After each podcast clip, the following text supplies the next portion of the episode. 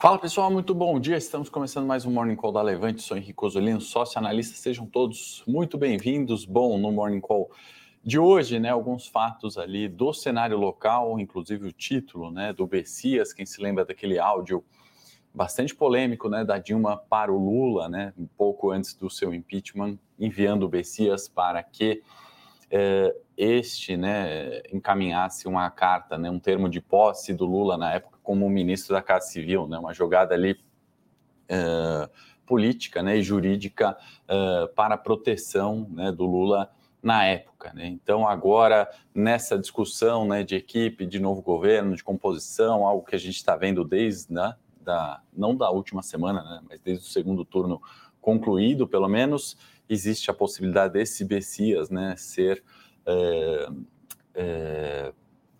o responsável né, pela AGU, né? Então, a AGU, para quem não sabe, que é a, ele tem como dever ali representar, proteger, né, fiscalizar, ou seja, todo o controle jurídico né, do Estado e algo que uh, tem uma conotação ali bastante negativa, ao meu ver, né, no, nos nomes chamados. Né? Então, isso pode trazer, sim, um viés de baixa para o mercado, né? não só esse, o próprio nome do Haddad na última semana e a expectativa né, que a equipe composta seja boa. Né? Não só copos vazios, mas temos ali, particularmente, eu gosto bastante do Bernardo Api, né? ele vem falando há muito tempo sobre reforma tributária, é evidente que tem prós e contras ali né, nas propostas, todos os é, técnicos né, e, e, e propostas que não têm unanimidade nunca, mas tem, existe essa possibilidade ali e que o governo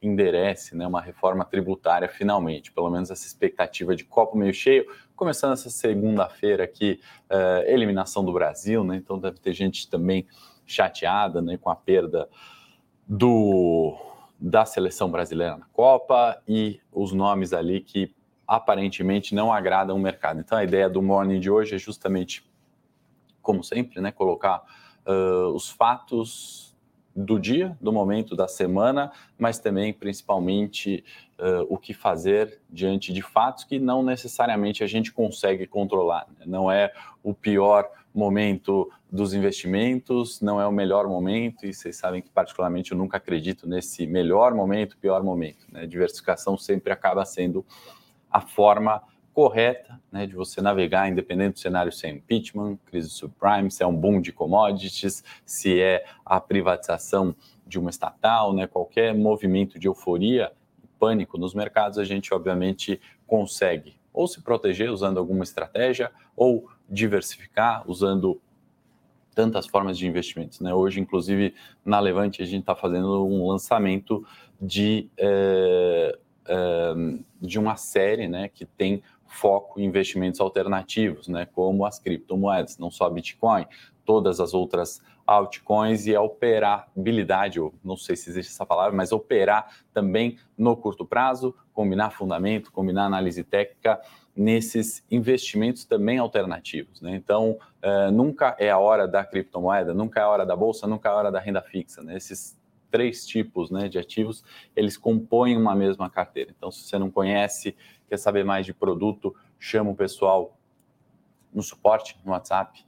Uh, tem aí uh, o vídeo da Luísa Pires também falando sobre uh, um pouquinho sobre ela, sobre o que, que são criptativos, o que, que ela pensa para a estratégia junto, né? Todo o time de, de, de, investimentos alternativos, o Ricardo, Afonso, o Pedro também, né? Que tem bastante bagagem na área de criptomoedas, investimentos alternativos são formas né, de, de se investir, são formas de navegar no cenário. A gente está vendo em Bovespa, aliás, deixa eu dar um bom dia aqui, nem de bom dia para o Secret Hill, do Hamilton, Elcino, Gustavo, Hamilton, Alexandre, Caio, Miqueias, Ricardo, pessoal sempre com a gente, Sérgio, não dá para dar oi para todo mundo, mas são é, movimentos né, que ora trazem bolsa da China para cima, bolsa dos Estados Unidos para baixo, bolsa no Brasil para cima, juros no Chile para cima, olhar tudo isso, né, o que a gente se propõe aqui no Morning Call e tomar as decisões corretas, né, pesar mais em uma classe de ativo, pesar menos em outra, é o que vai fazer diferença,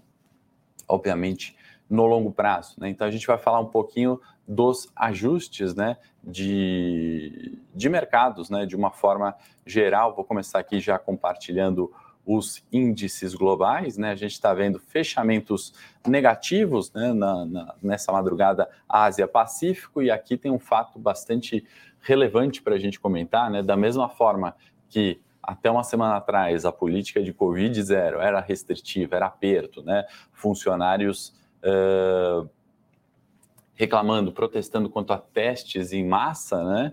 A gente traz um viés né, nessas semanas de liberação, né? Conheço, acompanho algumas pessoas que moram né, por ali e de uma hora para outra pararam os testes em massa. Né? E aí vem um dado positivo, que é a queda de 20% daqueles novos casos, né? trouxe o gráfico recentemente, né? na, na, recentemente não, né? faz uma semana, sobre a escalada né, dos números de casos e agora uma queda de 20% também né, a gente tem que colocar não só como viés negativo quando os casos aumentam, mas também não só com viés positivo quando os casos diminuem. Pararam os testes, né? Então a confiabilidade também desses resultados, né?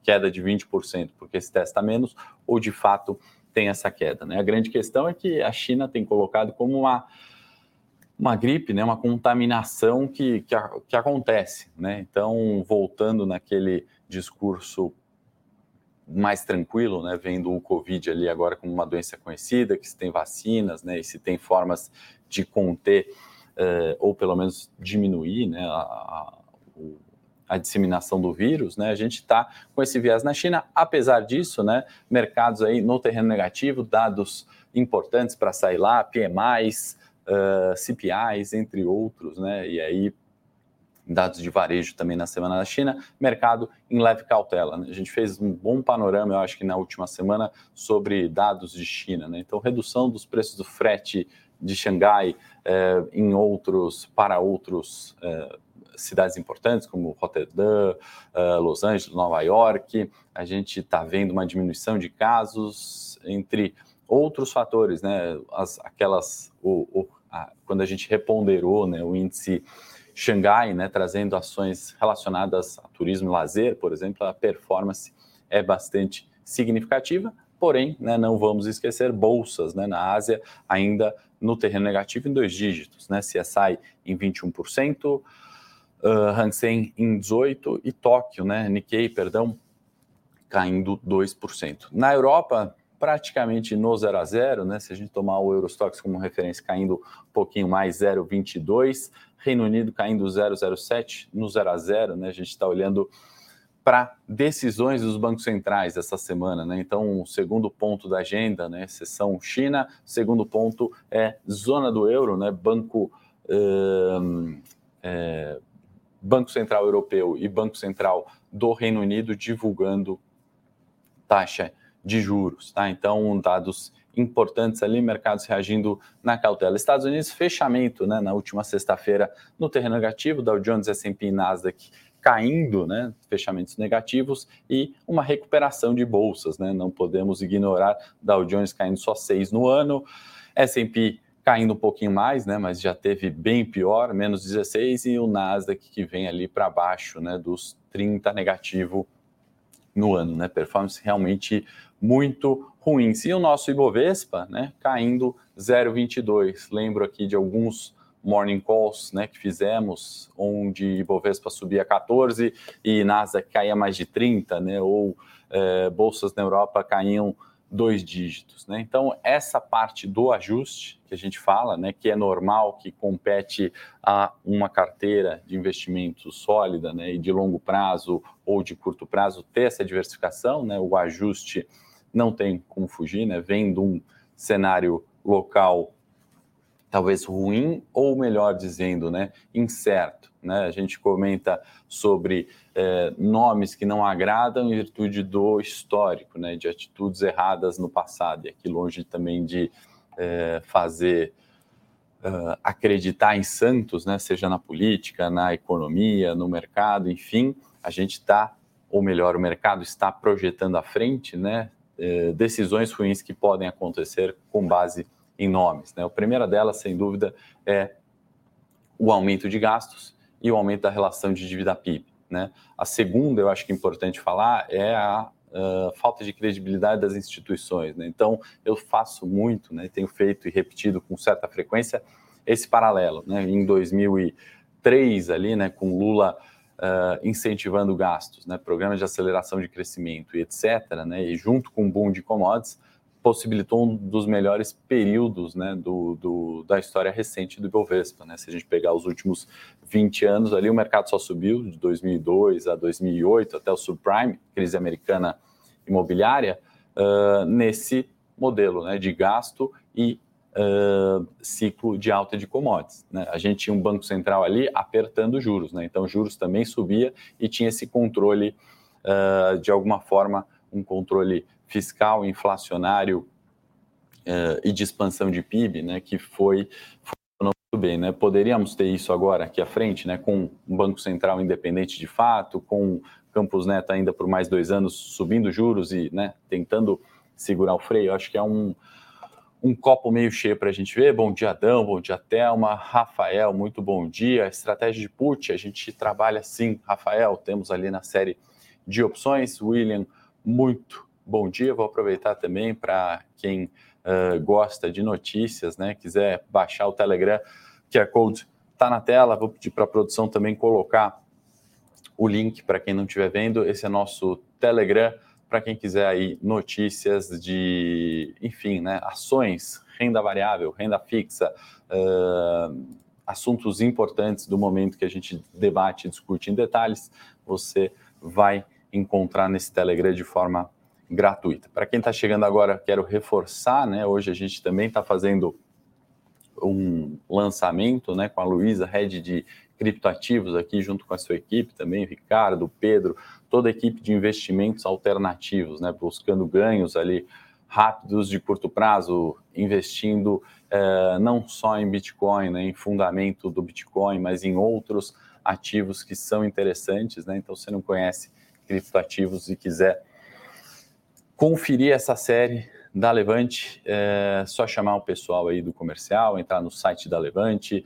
procurar nos nossos canais, no Telegram, estaremos ali uh, fazendo, né, ou sempre incentivando estratégias diferentes para navegar nesse mercado que não é dos mais fáceis, mas também não é dos mais difíceis, né? Então, assim, naquele cenário de renda variável, uh, ser a bola da vez ou não, renda fixa, ser a bola da vez ou não, criptativos, uh, enfim, outros tantos investimentos, né? outras tantas estratégias, não existe um que é a bola da vez, existe a combinação da melhor forma de classes de ativos diferentes, de riscos de emissores diferentes, de uh, momentos diferentes e estratégias diferentes. Né? Então, é isso que a gente tenta uh, discutir e comentar aqui no Morning Call. Assunto do momento também, né? nessa diversificação que é importante a gente sempre ter é, de forma muito atualizada, né? não olhar, ah, a bolsa está ruim em junho, aí vai olhar dezembro, melhorou, olha janeiro do ano que vem, está é, melhor ainda, ou julho, pior. É importante a gente olhar em perspectivas não só das ações locais, né? não só da notícia, cenário político local, mas como é que estão os prêmios de risco, se a gente comparar é, os dividendos distribuídos, né, a taxa de dividendos distribuídos contra títulos de 10 anos. Né? A gente viu ali um, uma abertura, né? via de regra, né? a gente tem os earnings, né? equities, ações pagando mais do que a renda fixa. Né? O que acontece é que a escalada de juros e a perspectiva da subida de juros americana, inclusive tem reunião do Banco Central, né? esse é o terceiro ponto da agenda para a gente colocar, a Fed decide juros, provavelmente subirá né, em meio por cento, é o consenso, 80% do mercado, inclusive eu, é, acreditamos em meio por cento de alta. Então, uma subida né, de juros, dado que emprego vai bem, inflação continua muito longe da meta, e é isso que o Banco Central tem que fazer, né, para justamente tentar controlar a inflação e isso voltar a uma normalidade, né, ou a chamada normalidade. Quando a gente olha recuperação de bolsas, né? Por que, eu estou falando também do earnings, né? Por que, que a gente fala tanto disso para você que chegou agora no Morning Call, né? Que a gente dá um peso muito relevante a outros fatores e não só ações locais, fatos relevantes e política local.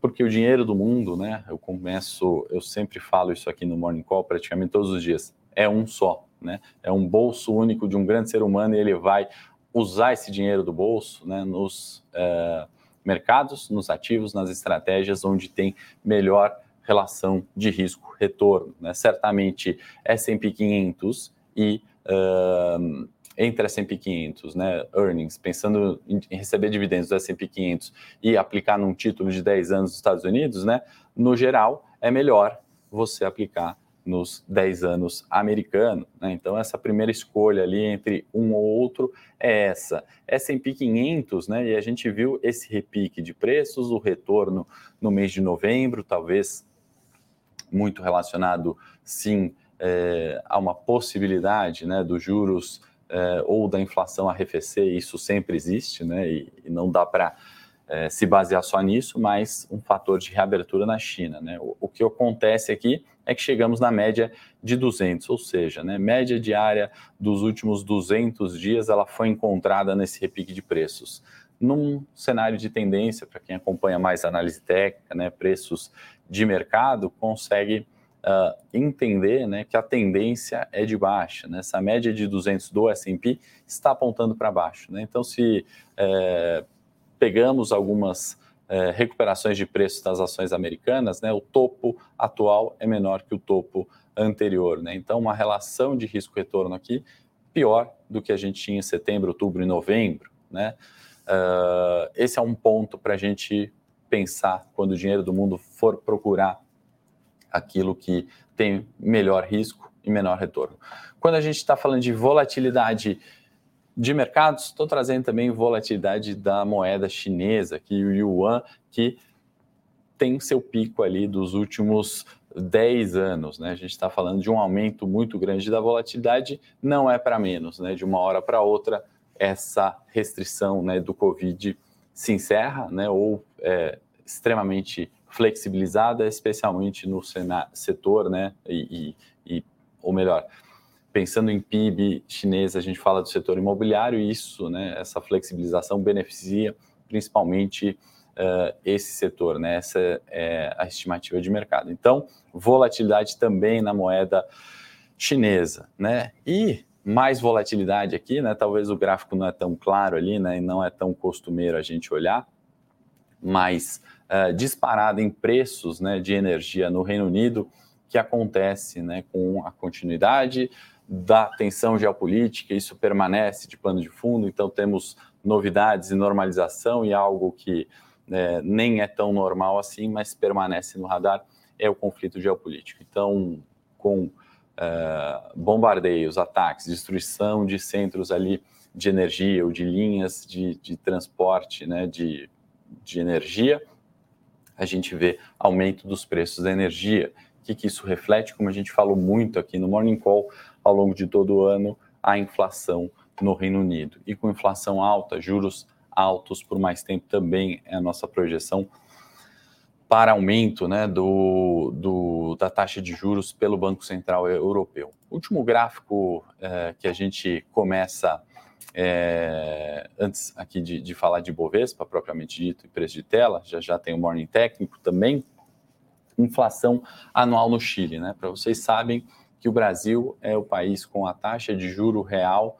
mais elevada do mundo, né, no, no, nas economias comparáveis, né, depois vem México, Chile, já tivemos Rússia ali, China, né, e aí estou uh, trazendo esse gráfico para a gente ver a disparada dos preços de inflação numa economia que funcionava, né? Que em alguns momentos é, da história recente a gente poderia aprender com as, com as decisões, né? Seja é, com o país ou o Ministério de Economia e funcionava, né? A partir desse ano, né? Disparada em preços, dispar, disparada inflacionária, né? Então esse é um ponto que eu quero chamar a atenção, né? Trazendo o Chile que tem a ver com o Brasil, não é um mercado tão expressivo, assim como não é o Ibovespa no mundo, né? Mas é um ponto importante para a gente é, se atentar nessa né, disciplina fiscal né, do cenário local. Se a gente brincar muito com isso, a gente é um país emergente, né, historicamente, inflação elevada. Então, esses são os riscos né, quando a gente vê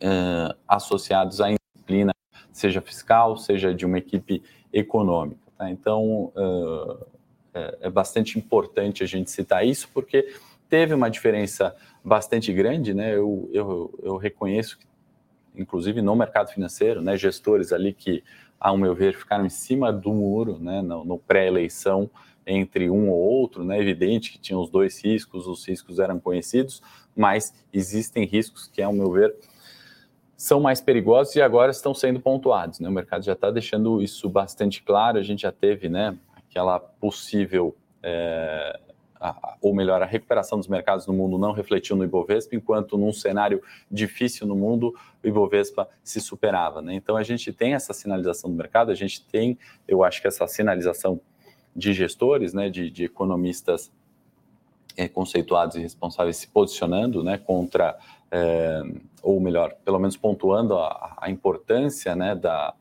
é, da disciplina fiscal, né, isso é o ponto-chave, a disciplina é, fiscal que, naquele momento onde os gestores né, que critico ficaram em cima do muro, né, se discutiam nomes como Henrique Meirelles, Pércio Arida, né, entre outros, para compor essa equipe. Né? Esses nomes foram, de fato, descartados, então uh, a, a, expectativa né, de, ainda que uh, um governo né, ou um executivo com, com, uma meta fiscal agressiva, né, aumento de gastos, incentivos agressivo, uma equipe uh, técnica capacitada e, e, e, e diligente né, poderia conter essa expectativa de inflação. Né?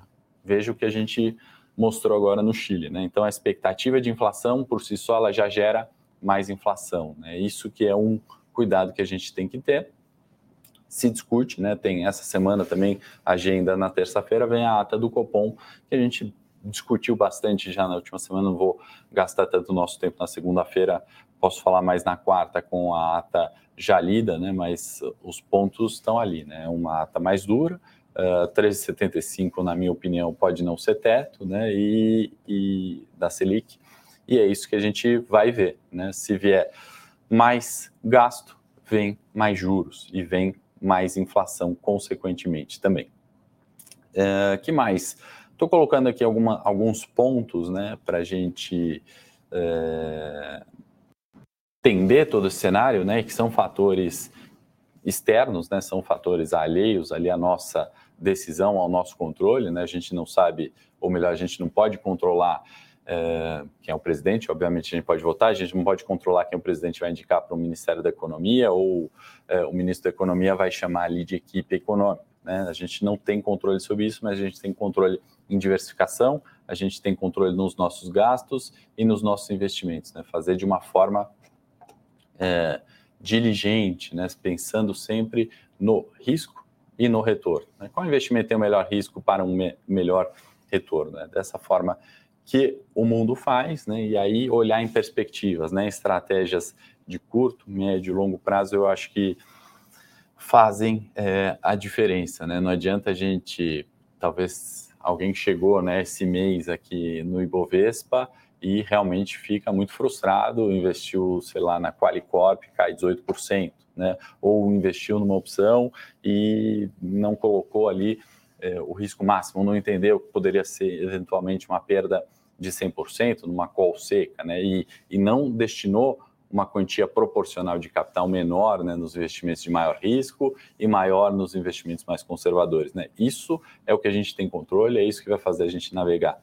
Seja num cenário, uh, num boom de commodities que aconteça de 2023 até 2008, próxima crise, como a gente viu de né, 2002, 2008, seja numa pandemia né, do coronavírus, onde o mercado cai 30 e, enfim, é, eventualmente eu cito performance do 3, 5 dias, a gente caiu 1,75, ou seja, não teve aquela perda dos 30% do Ibovespa, ou tentando selecionar, né, seja uh, como a gente está fazendo esse lançamento agora do, dos criptoativos, tá?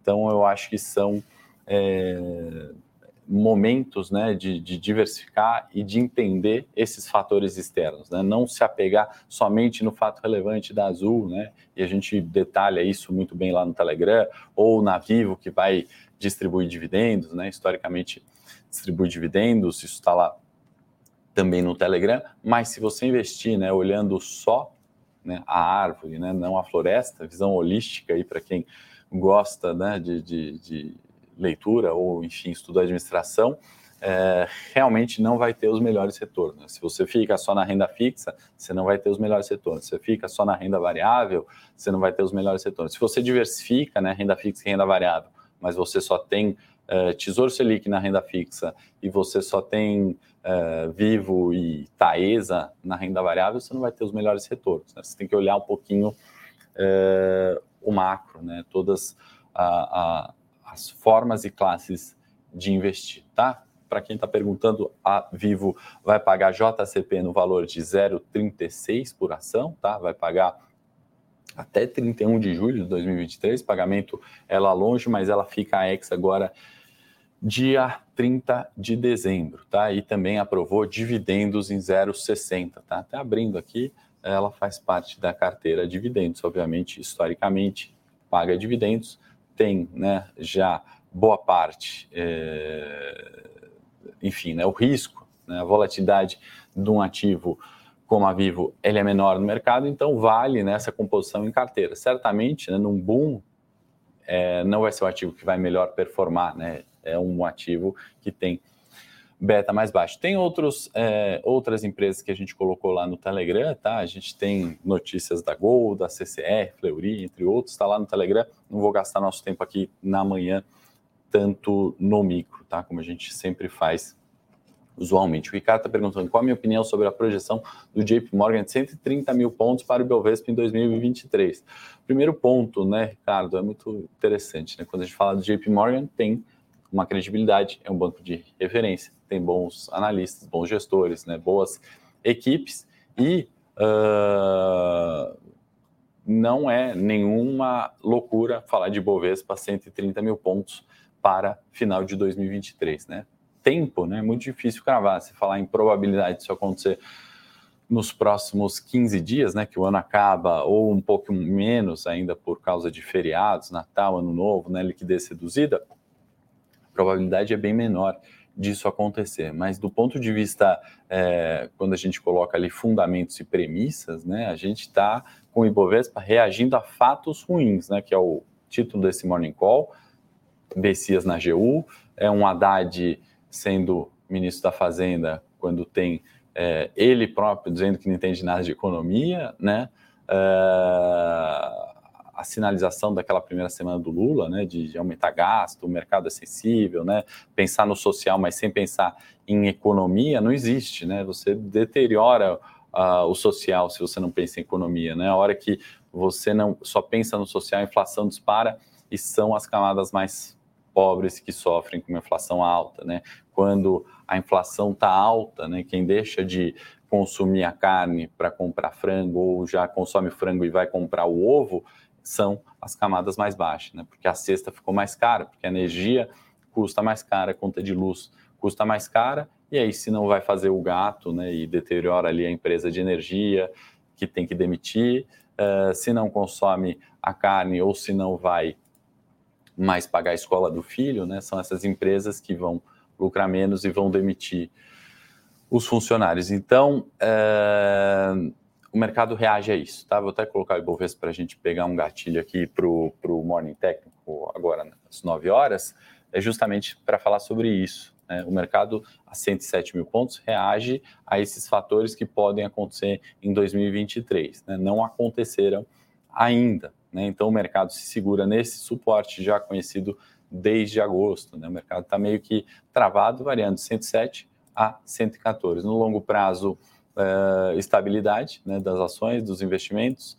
Uh, no curtíssimo prazo, a ideia é operar essa volatilidade. Tá? Então, uh, não é fora por fundamento, né, por ações baratas aqui, pela Petro está descontada, Banco do Brasil descontado, Itaú descontado, está cheio de empresa descontada, né? menor, valendo menos em preço de tela do que seu valor em livro ou de, de, de, crescimento de lucros lá na frente. O problema é que o desconto é justificado pela incerteza. A incerteza que a gente vai ler na ata amanhã do Copom, né, que a gente tem cravado esses comunicados. Né, a incerteza de quem é equipe econômica, quem não é. A incerteza, depois de conhecer os nomes, é o que, que é, de fato será feito né, por essa equipe. Né? Será que é, são fatos mais positivos ou mais negativos. Então, os descontos, né, e, e aí só para resumir a pergunta, ou melhor, a resposta, é 107 é uma bolsa barata, né, mas é uma bolsa barata com uma série de incertezas à frente. Então,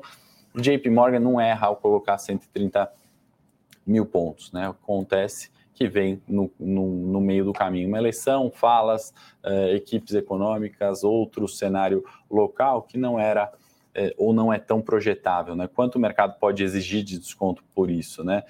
Enfim, uh, em poucos dias aí exigiu 10% de desconto, né? Em poucos dias perdeu 215 bi de mercado. Algumas ações vão sofrer mais, e se essas que têm maior peso no Ibovespa sofrerem mais, os 130 mil pontos do JP Morgan não chegam para esse ano, né? Chegaram quase, né? Certamente o JP Morgan estava com essa projeção também em outubro, foi ali nos 120 e 600, tá bom? Ricardo, mas mais importante do que um número redondo é entender todos esses fatores e se posicionar quando a relação de risco-retorno é melhor, é mais favorável, tá certo? É, o Gervásio falando né, que em situações de decisões políticas domésticas, as exportadoras tendiam a subir. Agora não, elas estão caindo junto, mesmo faturando dólar. Gervásio, outro comentário muito pontual né, e, e interessante, porque né, a gente vive um outro mundo. Né? No, no, caso, não sei se você se refere talvez a esse ciclo né, de 2002, é, commodities em alta, China crescendo 10% de PIB. Né? Agora, só para citar um fator, China uh, até 15 dias atrás, uma política muito restritiva é, em relação ao coronavírus, não é um fato novo. Então, por isso que é tão importante, na minha opinião, e acho que na de vocês também, vou aproveitar para pedir o like no Morning Call e se inscrever no canal da Levante, é nesse sentido, né? Se a gente conseguir essa discussão e essas comparações, né, diariamente, a gente vai ver que fatos se repetem, né? A história rima, mas ela não se repete igualmente, né? Então, assim, ah, vou comprar exportadora porque o, o, a decisão política doméstica vai ser ruim, como o Gervásio está colocando, hum, depende, né? Qual exportadora? No ano de 2022 e 2023, certamente é diferente daquela que foi no ano de 2010, certo? Pessoal, pediu like, Vou para o Morning Técnico agora para a gente comentar mais né, de gráfico de Bovespa, os ativos que vocês querem ver aqui, exportadoras, não exportadoras, uh, varejo, tá? Vamos comentar no Morning Técnico agora na sequência do meu canal, entrando ao vivo em 30 segundos. Não esquece do like nesse Morning Call e deixar nos comentários aqui o que você mais gostou, se você viu a gravação. Vamos manter pelo menos uh, esse fim de ano, né, com esses 100 pessoas ao vivo, mil que vem a gravação, um grupo qualificado para a gente poder trazer mais gente que acredita e que entende né, que para a gente melhorar o país de alguma forma, essa discussão política precisa estar é, tá quente e a gente pode, pelo mercado financeiro, melhorar sim o social né, e ter performance com tudo isso. Então vamos lá. Obrigado pela presença, excelente semana a todos. Quero uh, encontrá-los agora no Morning Tech, entrando ao vivo em 30 segundos.